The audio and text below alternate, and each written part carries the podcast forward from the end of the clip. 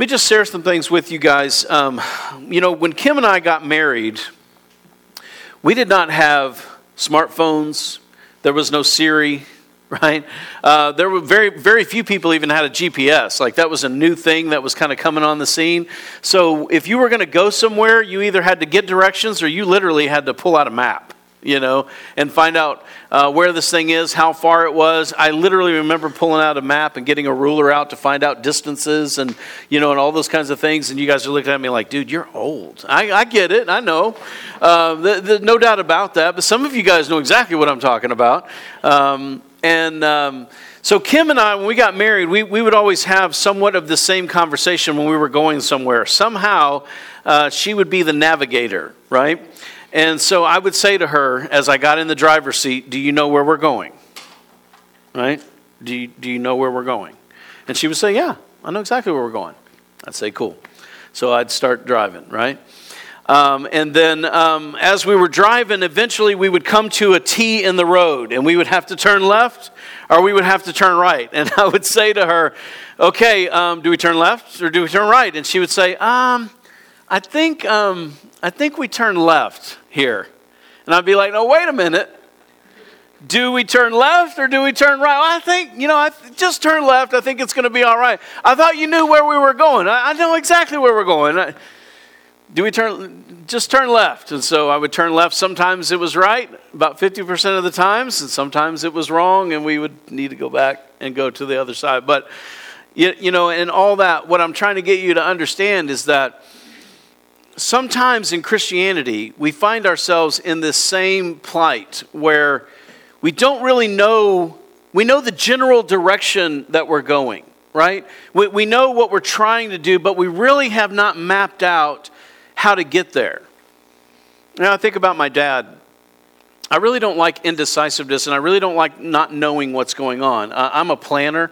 Um, I, I, try to have everything planned out, even in your, your own spiritual growth. Um, I spend a lot of time thinking about what classes are we going to have and what, what personal discipleship looks like. I've, I've rewritten the discipleship material several times now because I just keep, keep tweaking it so that the path is clear and that everybody knows where they're going and everybody knows where they're headed, right? Um, because here's what happens if you get into the situation or you start driving and you don't know where you're going, indecisiveness will kill you. And I think the same thing happens in our Christian life is that we, we get on this journey, we're excited about the journey, we're excited about where we're going, we start down the road, and then we realize, I don't really know how to get there. And in the middle of that, you're in the middle of the street You've got cars flying by you. They're honking because you're going, you know, like a turtle because you don't know whether you're supposed to turn, whether you're not supposed to turn. You got a 50 50 shot of being right. And guys, listen, that's the way we're living our Christian life is that we're just kind of hoping that we're making the right decisions. And we've got to get to the place that we map it out a little bit better than that. Let me tell you the way Jesus said it Jesus said, Count the cost, right? So many people get into Christianity, they get into the things of Christianity, but yet they didn't sit down first, as Jesus said, to really count the cost of what that means and how that's functioning. And we're just hoping that we're, you know, we got a 50 50 shot and hoping it's going to be all right. And this is what I want to say to you guys this morning. Let's do better than that. Let's do better than that in our Christian life. Let's not just come to the place where we, we find ourselves in the middle of the road with a big old semi coming and we can't decide whether we're supposed to turn right or whether we're supposed to turn left.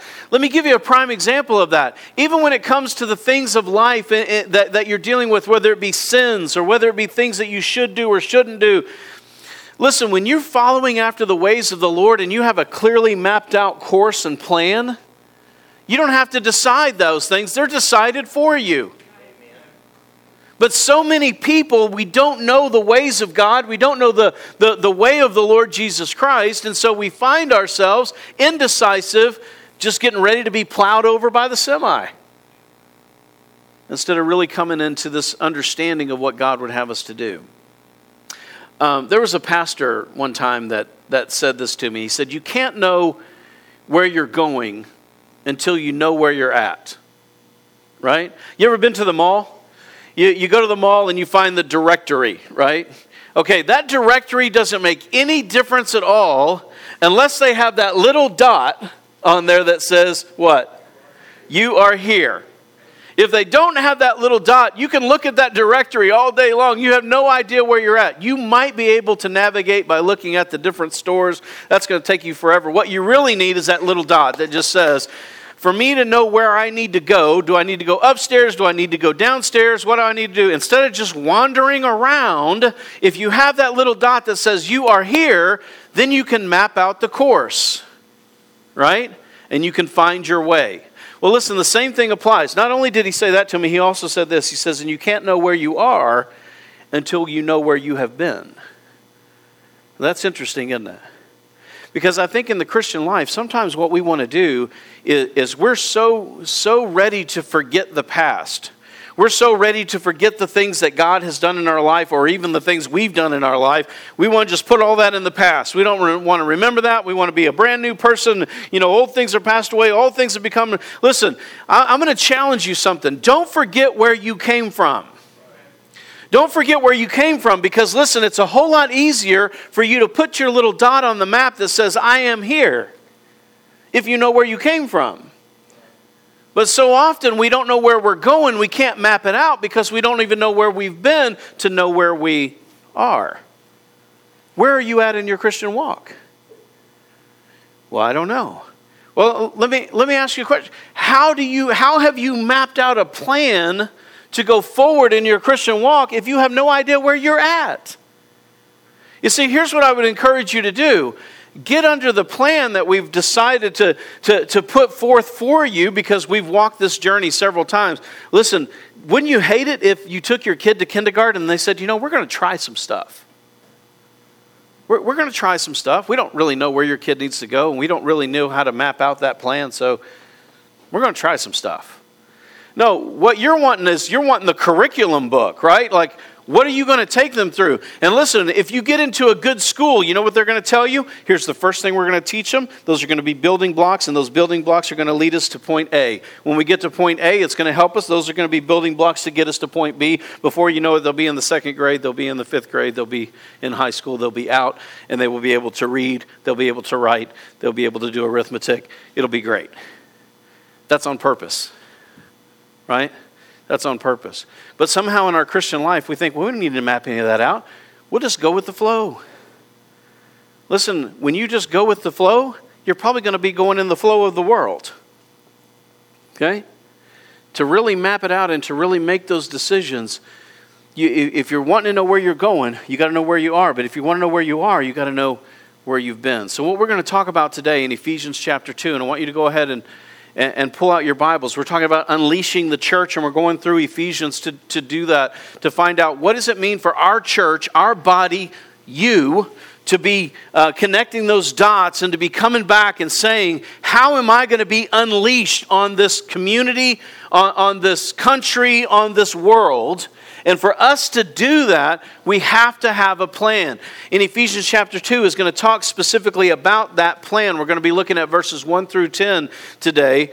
And here's the first thing that you've got to understand is that there is a path to be chosen. If you're going to walk this thing with the Lord, there's a path that must be chosen. So I want you to look with me in Ephesians chapter 2 and verse number 1. It says this And you were dead in trespasses and sins. And immediately we see the past of where we were, what it looked like for us. And, and I don't know how many of you guys, how many of you guys were saved after you were 18? You came to Christ after you were 18. Can I see your hand? Okay. How many of you were saved before you were 18? Let me see your hand. Okay, so we've got more that were saved before than after. But listen, if you were saved after 18, you remember what it was like for sure to be lost. Uh, some of you guys are trying hard to put that stuff out of your mind. You know, you understand what it's like to be lost, right? Um, well, listen, everybody was that way. It says you were dead in your trespasses and sin in which you once walked. There's a past tense there. You walked in, the, in, in your sins. You walked in your trespasses. You walked in death.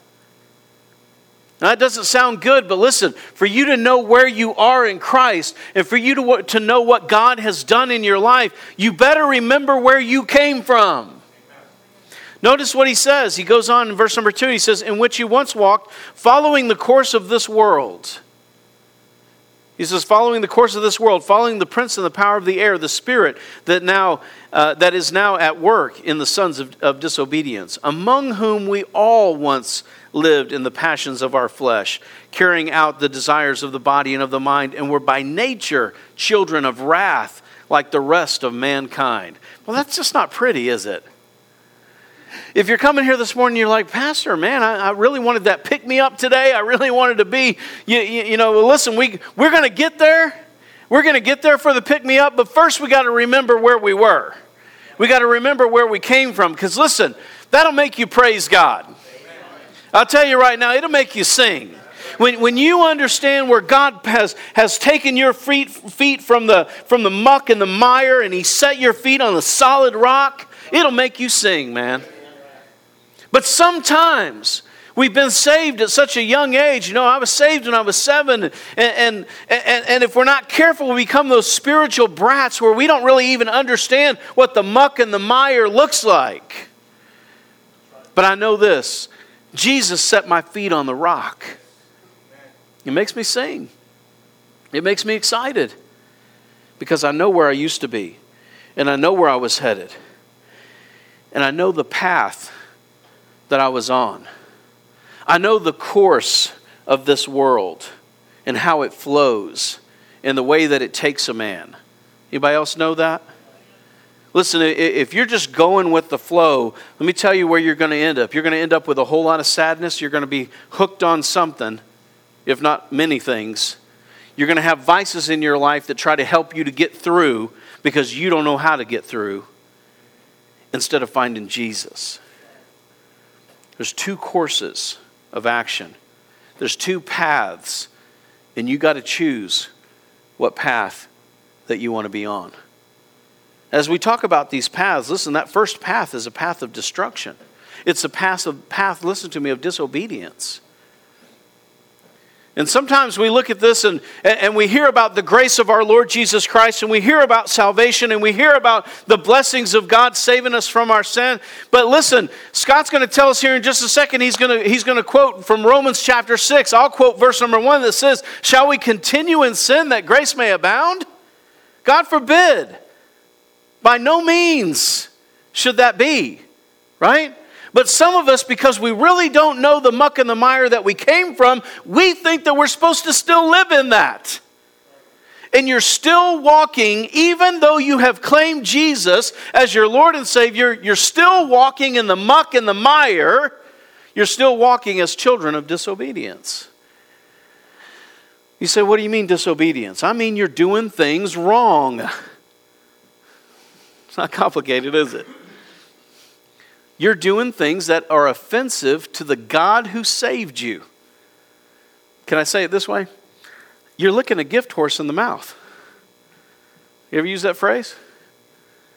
You, you, you, find, your, you, you find yourself where you know that the very things that you're doing are the very things that God saved you from. Listen, why are we still walking that path? Let me share a little bit more about this path of destruction and, and what it means. It's the course of the world, it's the natural course of mankind, but it's, but it's also this. Look what it says there as we continue reading verse number two. It says, In which you once walked, following the course of this world. I think we can all agree on that. Everybody, everybody's okay with that until we get to the very next phrase when it says, here, Here's another way to describe it following the prince and the power of the air, the spirit that now is at work in the sons of disobedience. Anybody know who that is? Satan, the devil. Ooh.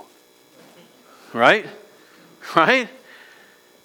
See, we, we, we're okay to admit that we're walking in the course of the world, right? We're okay that we're like everybody else and that we're struggling to make the right decisions and walk in obedience and all those kinds. Of, that's fine. But then when we come back and we say, wait a minute, that's the course of Satan himself, and we are walking that same course.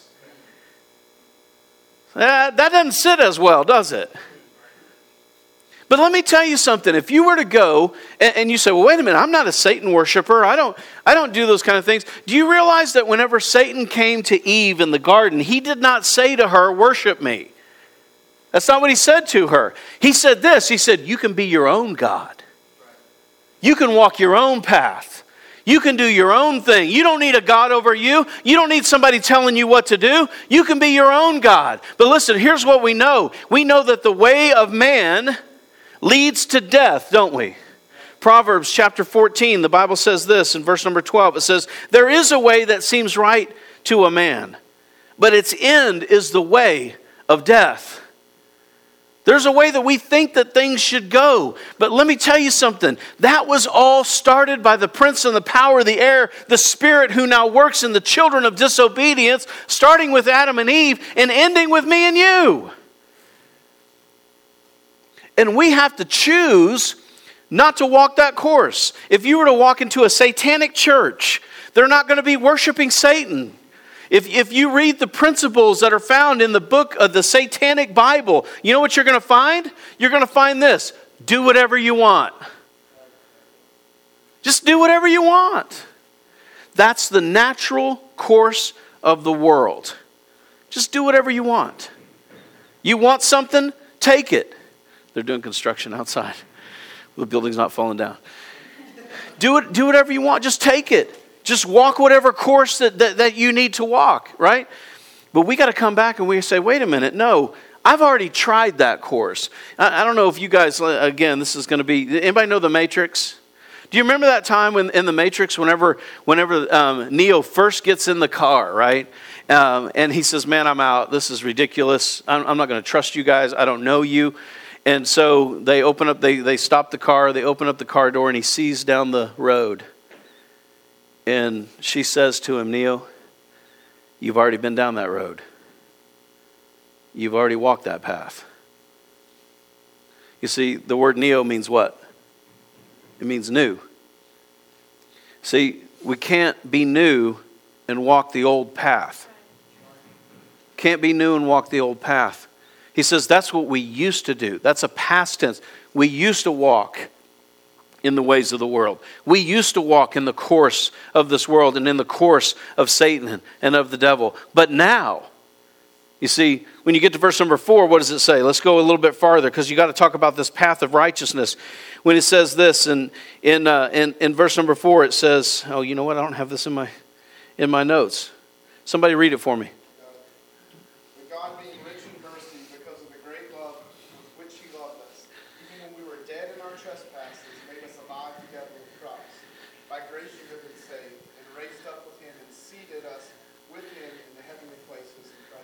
Listen, let me tell you, thanks for going through verse number six, right? That's okay. That's all right.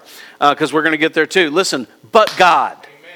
But God. You see, here, here's what happens. You're walking the course of your world and, and the natural course of man, and, and, Satan's just sitting back and he's laughing because it's the exact same course that he walked. And listen, have you, have you ever seen a, a, a, a path that's been walked a lot? Is that path, the more that people walk on it, the bigger the path gets right? Because the more more people have traveled it, you know, if, if you go over here to uh, some of the battlefields and different things, you're going to see where even the, the horses and carts and buggies started to go on those paths, and, and, and they just got wider and bigger and thicker and deeper because there's so many people that are just walking that path over and over again, right? But listen, let me tell you what happens in a person's life.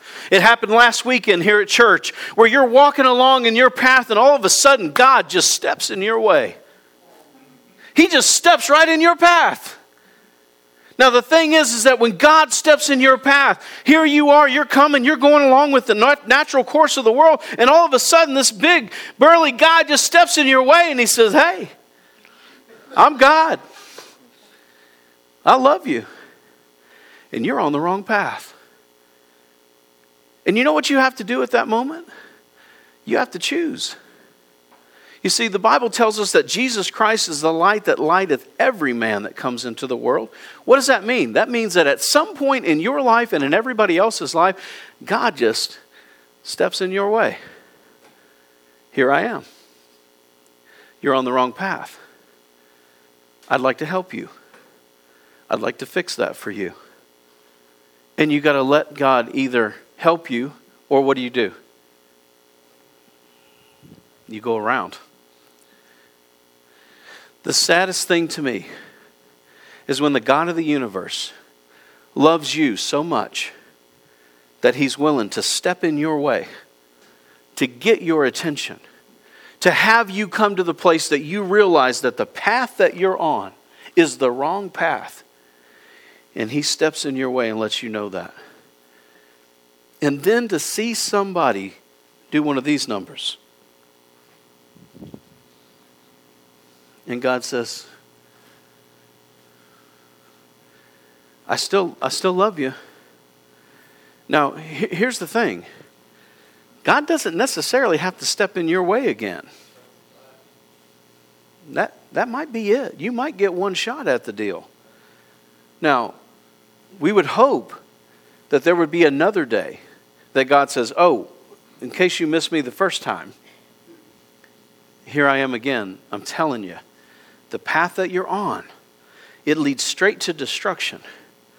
There is another way, there is another path. His name is Jesus, and He loves you, and He wants to change your path. Listen, I'm going to have Scott come up now. Scott's going to just give you a living example of what it means to switch paths. You guys welcome him as he comes.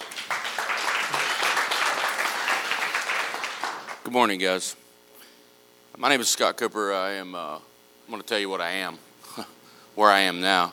I am uh, the missions director. I am a elder and deacon at Fellowship Baptist Church in Borger. Um, I am founding board member of a uh, recovery home for men uh, for drugs and alcohol. Uh, I'm on other boards. I could go on and on with what I am, but I wasn't always that. Um, in 2007, I was hopelessly uh, addicted to cocaine and uh, meth. And uh, I was a junkie. Some of you know what that is, some of you don't, but I shot up uh, drugs in my veins. And uh, I had been doing that for five years. I'm going to give you guys the condensed version of this. I've told my story all over the world. Um, just a praise to God that that's even a possibility that I could even do that. Uh, but on a Monday morning in April 2007, I went to do what I always did, and that was do my do my dope, do my drugs, and they didn't work. They didn't do what I needed them to do, and uh, I thought, well, I'll just um, I'll just try again tomorrow you know, or I'll try again later. I did, and I tried again again the next morning, um, Tuesday morning, and it didn't work again. And I didn't really know what was going on, uh, but I was scared, and uh, uh, I had a lot of things going on in my life. I could I could list it off for you. There was divorce looming. My kids didn't want anything to do with me. I mean, the, just the list was long, and um, I, uh, in a moment of weakness, in my flesh's weakness, I picked up the phone and called a guy and told him I needed help. And he came to me, and uh, um, you know, I just he had been trying to preach the gospel to me. He'd been trying to tell me about Jesus. Uh, I grew up Catholic, so I was a you know I was like an argumentative debater. You know, I would just debate him on all the uh, the finer points of Catholicism and things like that. And uh, you know, uh, just my flesh said I got to get rid of this guy, so I told him, I said, can we just go eat lunch? And uh, he said, yeah, as long as we don't change this conversation, uh, we can do whatever you want. So, uh, you know, I got up, I was, on my, I was on my couch, I got up, I put one boot on, and, uh, you know, I just, uh, there was just this this warm peace that came over me that I, I still, after all these years, I, after nine years, I can't hardly explain it. Um, I just, I just felt a a peace and a warmth that I hadn't that I had never felt, maybe had never felt, but definitely hadn't felt in many years. And that morning, 10:30 a.m., uh, April 24th, 2007, I knelt down in my living room right there on the spot, and I said, "You know, God, I know you I know you exist. I know you created me, and I know you didn't create me for this life. Make me into the man that you want me to be." And uh, guys, I got up from that from that prayer. That was a Tuesday. Wednesday night, I went to my first uh, first Baptist church service. And I met Bill, and uh, he confirmed my salvation. He said, "Sounds to me like you got saved in your living room." Um, five days later, I was baptized and became a member of Fellowship Baptist Church, and I here I am. Uh, it's been a it's been it's been just it was that sharp of a change for me. Um, I have never uh, went back uh, to drugs and alcohol. Um, I can't even begin to tell you that I've been sinless. Uh, that's that's that. I won't even start. I won't even tell you that because that's just not true. Um, but there is a process of, of sanctification, um, and these things. You know, the God works things out of our lives.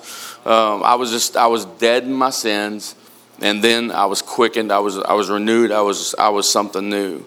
Um, you know, it's said of, of Caesar Augustus um, that he found Rome a uh, city of bricks, but he left it a city of marble. You know, I'm here. Uh, the reason I'm here is, for, is because of Brian, uh, Bill's dad. Uh, when my dad died in 2010, Brian kind of became my uh, my my I don't know what the word would be, but he kind of took over from in the place of my dad.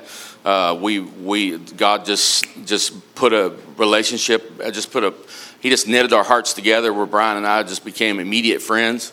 Um, he has accepted me into his family, and uh, I was talking to Brian uh, Thursday morning alone at the, at hospice or at the hospital actually, and uh, I, he said, you know, one of the things that he said, he just said, you know, I don't know uh, if I've made that much of a difference in the world as he's thinking about going on to the next world.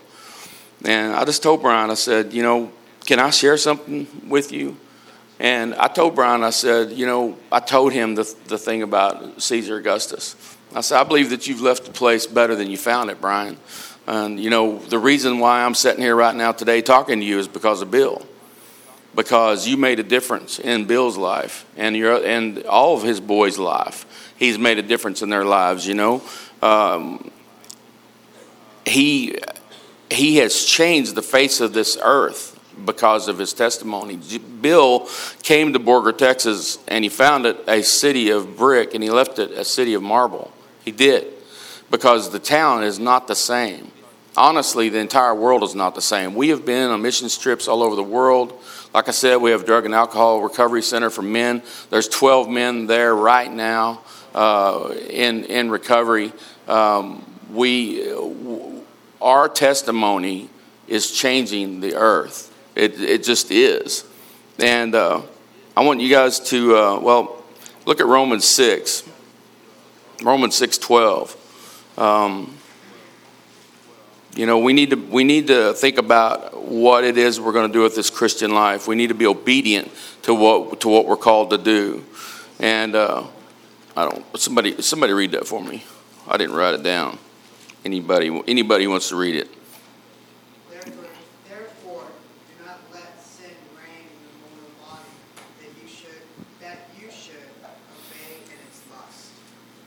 Right. So we are to, we, we are to present ourselves.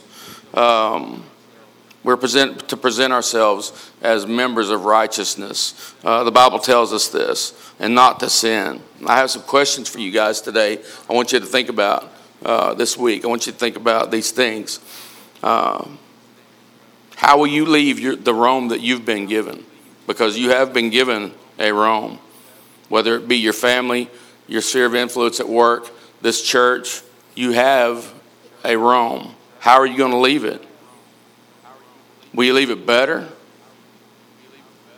Or will sin and destruction be your legacy?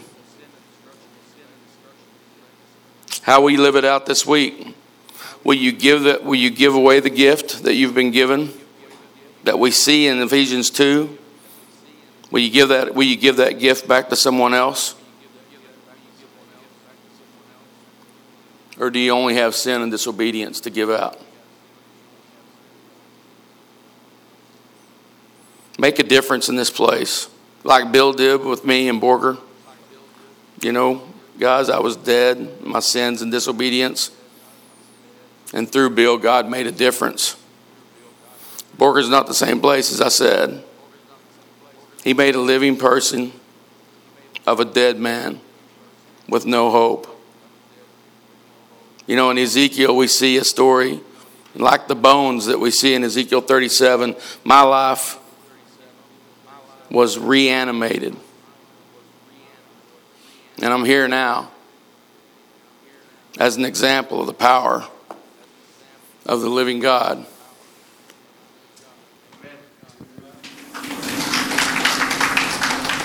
The hold of the Lord was upon me.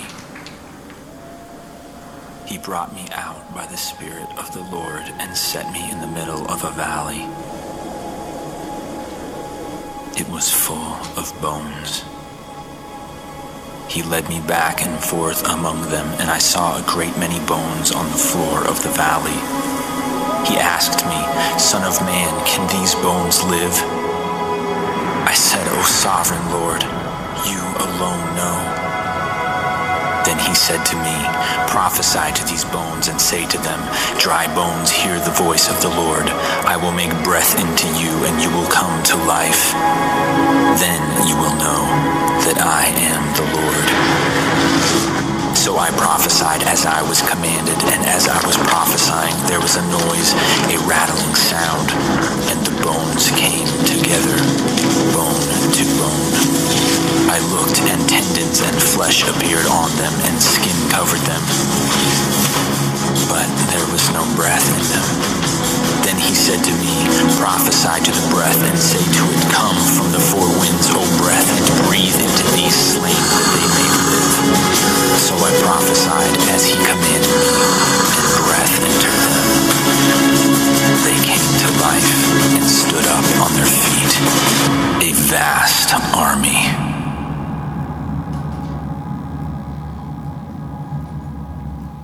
You know, I think that when we understand that that was every one of us, that we were dead in our trespasses and sins, and I don't think a lot of times that we really put that together of what that means. But listen, no matter how dry your bones are, no matter how much that you you are, were without God or away from God, all that needs to happen is that when God steps in your way and when God says, I want to have life in you. Just like, just like um, uh, Scott said when he said, Man, you know what? Here I was, a dead man, but then God did something amazing. God took me and, and did something new. He made me alive. That's what the scripture is saying. And I want you guys to notice here in verse number five, when it says that very thing, it says, Even when we were dead in our trespasses, if you really believe that you were dead, if you really understand that you were dead, you will no longer want to live in those trespasses.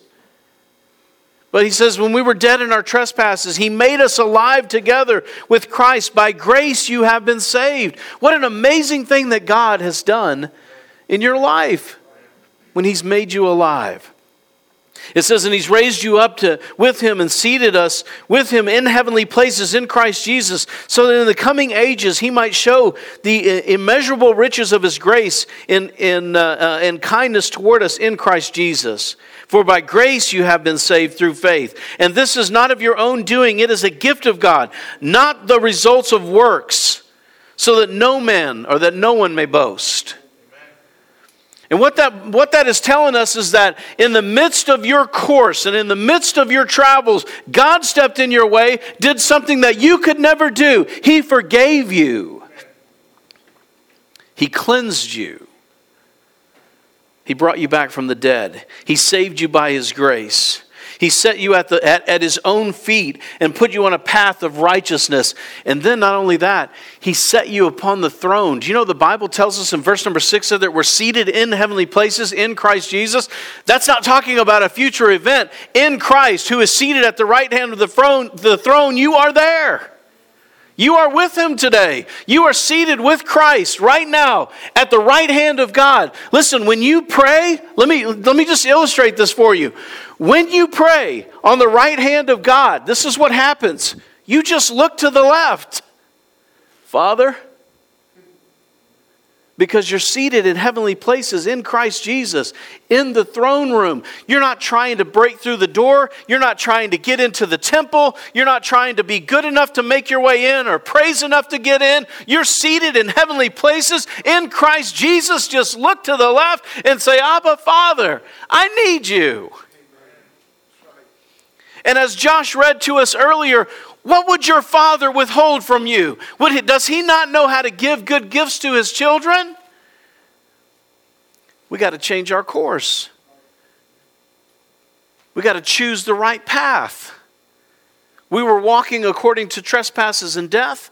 Now it's time to start walking toward the path of righteousness. You know, Jesus said something very simple. He said, If you love me, what? Keep my commandments. Do you know what he says in another place? He says, My, my commandments are not grievous. Right? Don't lie, don't steal, don't kill each other. I mean, like, it's not rocket science. You know what I'm saying? Love the Lord your God with all your heart, soul, mind, and strength. The second commandment is like unto it love your neighbor as yourself. On these two commandments, hold all the law and the prophets. This is it. It's not hard. You just have to change your path and start following the Lord instead of following yourself. As I was thinking about this path of righteousness, and you know, we go on down to verse number 10 of Ephesians 2, it says this. It says, For, for we are his workmanship you see, God begins to do a new work in you. And listen, I'll be honest with you. I want you to listen to me very closely. If somehow God stepped in your way and you met the glorious Jesus Christ as I have met him, as Scott has met him, as others in here have met, if you met Jesus and somehow you were able to walk around God and continue on that path of death, destruction, and trespass, I want you to consider that maybe you didn't change paths. And I want you to understand that when you truly come to God, you're going to be different. You're going to live different. That's not me saying that. Jesus says that. In verse number 10, when Paul says, For we are his workmanship, created in Christ Jesus for good works, which God prepared beforehand that we should walk in them. You see, we're no longer walking in the ways of destruction, we're now walking in the good works of God. Jesus said it this way You shall know them by their fruits. When people look at your life, can they see that you changed paths? Can they see that you're now walking in the ways of the Lord and the things of the Lord? The path of righteousness leads to good works, and good works leads people to God. Listen, this is what Jesus said in Matthew 5 16. He said this In the same way, let your light shine before others, so that they may see your good works and give glory to your Father who is in heaven. You see, when you start walking the path of righteousness and you start making those decisions of life, they become very easy. Listen, here are some questions, and I wonder if you've ever had somebody ask these questions. Well, what's wrong with that? Anybody ever ask that? You know maybe it's maybe it's smoking or maybe it's drinking or maybe it's you know one of the hundred other devices uh, that people have. And listen i'm not trying to get legalistic on you. I'm just telling you that's the wrong question.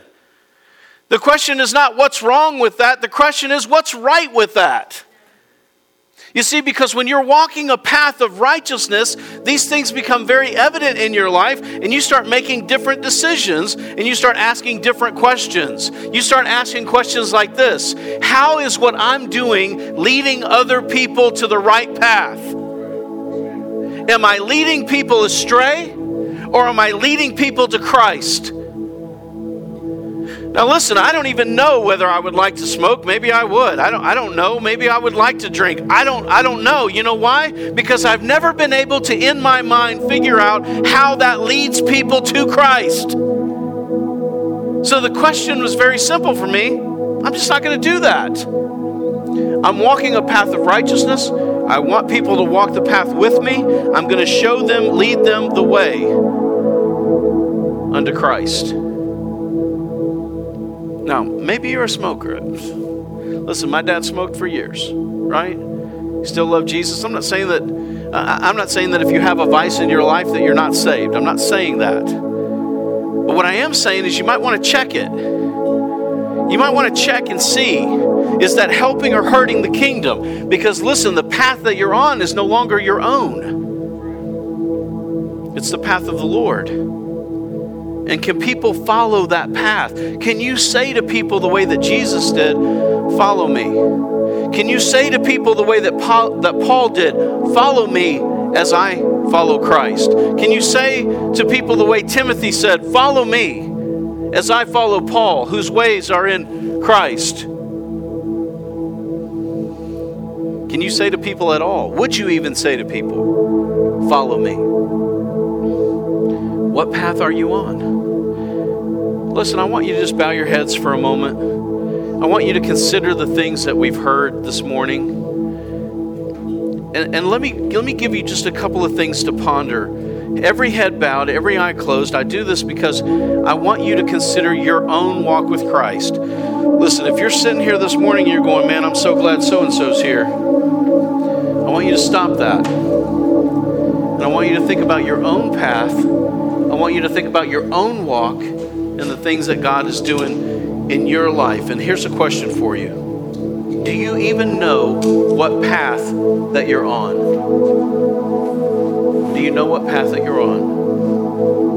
Can you clearly see it? What path have you chosen? Is it the path of the world and Satan or the path of righteousness? There's only two. There's only two paths. And you're going to have to choose whatever path that you want. Have you been resurrected from the dead? Has there been something that, that happened where God stepped into your life and you can say on such and such day as I can on June 4th, 1976, about 10:30 in the morning, that Jesus stepped into my way and I did not go around. I came into him. I just went head first right into him. Have you been born again? And you might say, Pastor, you don't have any idea how dry these bones are. You don't have any idea how long I've been walking this path. This is a desert place. There doesn't seem to be any hope here for me. This path that I've been that I've been walking, I've been walking so long, I, I, I don't see any way out. Let me tell you something. Even in the midst of your dryness, God can take those bones, those old wretched bones, and He can put new flesh on it. He can breathe new life into you. He can give you purpose again. He can set your feet on the rock, no matter how far you've strayed. So, where are you leading others? Are you leading them to the Father? Are you leading them in their